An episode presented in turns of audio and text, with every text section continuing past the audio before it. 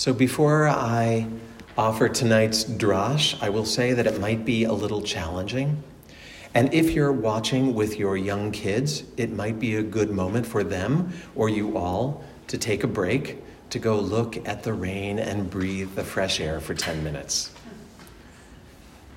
Because today's acquittal of Kyle Rittenhouse in Wisconsin demands of us yet again to evaluate our society's willingness to overlook violence or certain kinds of violence, certain people's violence.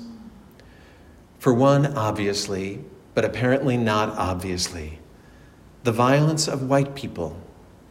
If a black man had driven 30 miles to jump into the fray with an assault weapon in tow and people had died, I don't think we would be looking at this verdict. But a white man in what was essentially black protest space is, in our white centered legal world, a frightening place to be, and defending oneself with deadly force a reasonable thing to do. So, yes, we are witnessing yet again our society's willingness to be softer on violent crime committed by white people, and also a social custom of accepting violence by men as an unalterable fact. Because although we don't often articulate it, virtually every one of these horrible moments of violence that have shocked us, virtually all of these are acts of violence by men.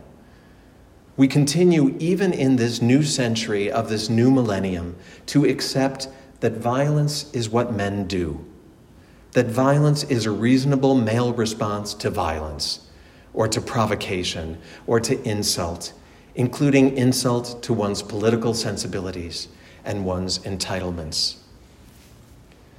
This awareness and acceptance of an underlying male culture of violence arises in this week's parashah, Vayishlach.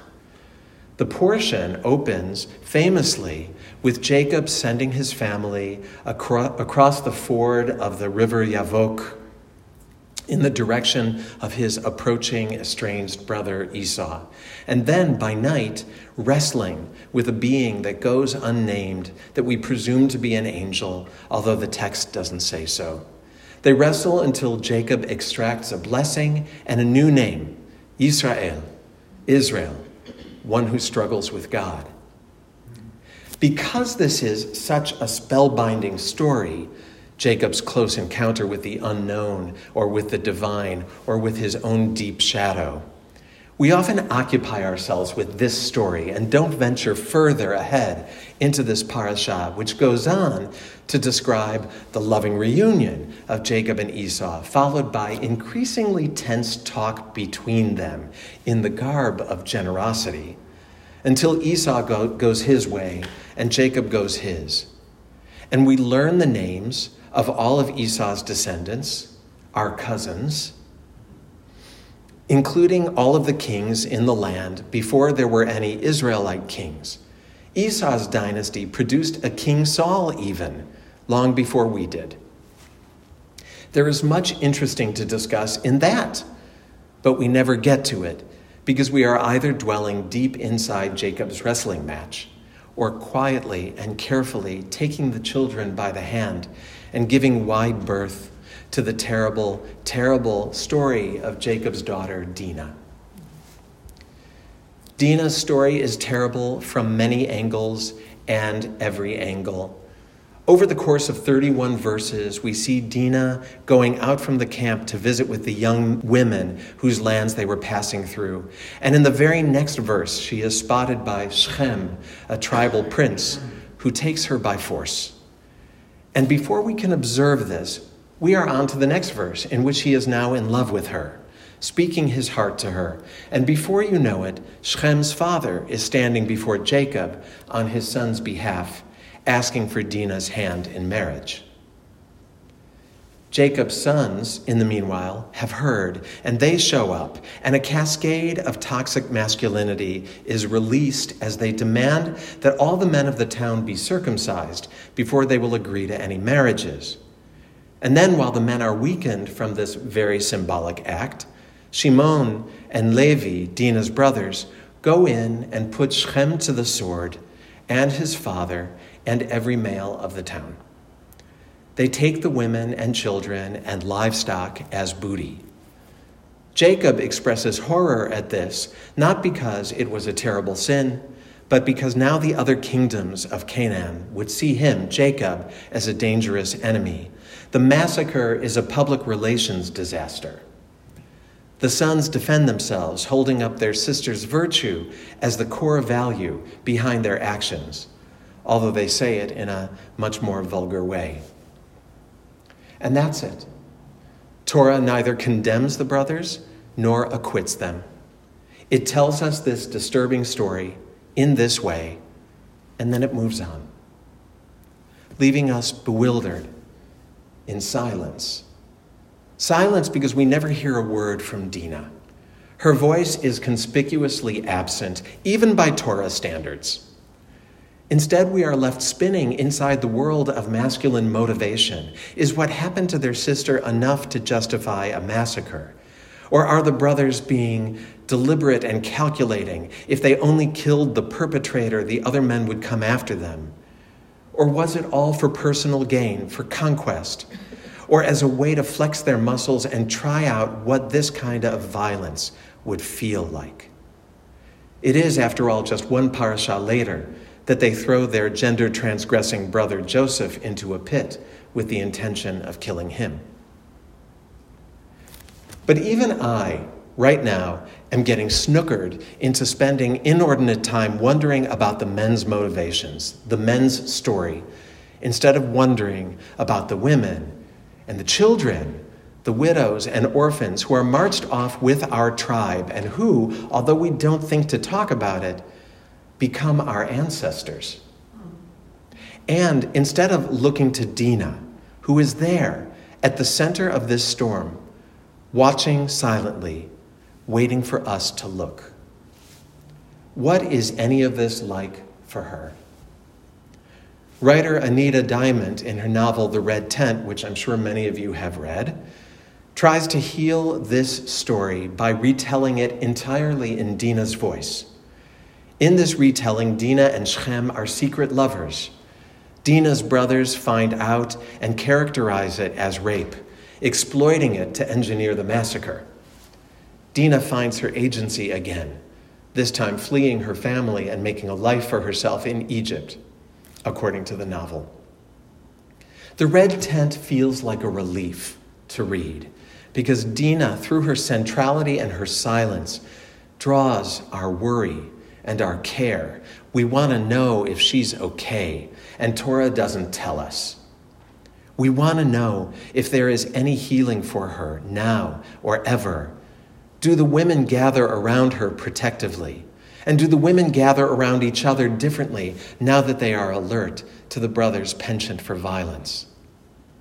A side note in 19th century America, the name Dina, pronounced Dinah, became a shorthand term for enslaved black women? Was it because of their powerlessness or their voicelessness? It was used by both whites and by blacks, including Sojourner Truth.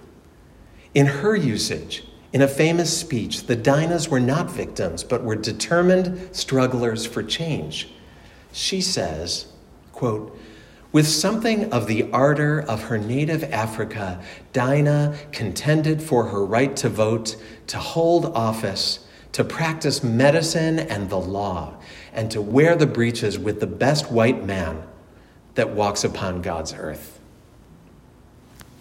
And with Sojourner Truth's prayer for the Dinahs in our ears, let's ask what our story might have been if it were Dinah's story and not the brothers. What would it have been like if she had been asked? If she had been asked her wants and needs, if she had spoken and said, This is what I need, no more, no less, and if the men had listened? How would the story have gone? What would have been the conversations, the, the care given, the solutions forged, the gentle holding and protection provided, the determination and resilience exhibited? What would have been the spoken and recorded blessings that Dinah would have received from her mother, Leah, and from her father, who, on his deathbed, blessed his 12 sons, but no blessing of Dina is recorded as passing his lips.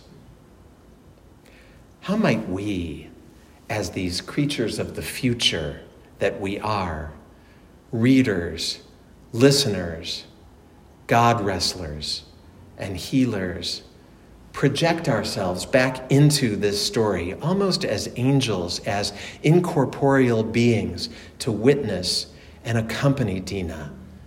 How would that feel? How would we hold her? What strength would we offer? It is not too late. She still lives there in the white spaces of Torah, between the letters, amid all the ink that God spent on her brothers. It is up to us to look there between and behind those letters, to crane our necks a little, to see the women of the tribe and the loving, gentle men of the tribe gathering around Dina, caring for her, awaiting her words, learning at her feet, journeying alongside her. They are there, whether they are written about or not, and so are we. So tonight, when we reach our healing prayer, let it be big enough to embrace not only the people we know and the people who are suffering in our world whom we don't know, but to reach all the way back into this story, offering healing to Dina, who is not forgotten for a moment, and offering healing to Torah itself, our Torah that wants to tell us so much more than it can in the words that were committed to posterity. And let our healing prayer also embrace the people of Kenosha and send them healing and calm and the gentle ability to wait and collect themselves so that no more tragedy grows out of this one. And in our mourner's kaddish tonight, let us include everyone who has gotten caught in the crosshairs of violence and struggle. Today has been a hard day a hard day in all too familiar hard times. The Slonimer Rebbe teaches that when Shabbat arrives, it might be that you are not quite ready. But it is important to be as if all your work were done.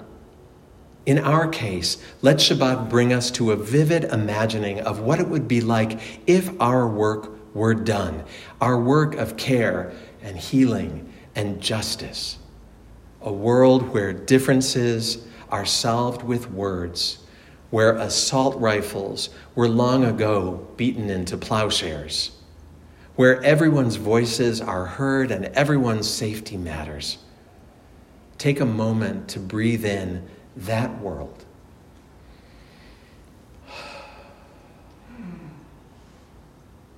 And to notice what it feels like not to have to be struggling to bring it about. This Shabbat, we plant ourselves in that world, in the world in which Dina is unharmed and flourishing. And we say, Hineni, for this moment, for this Shabbat, here I am.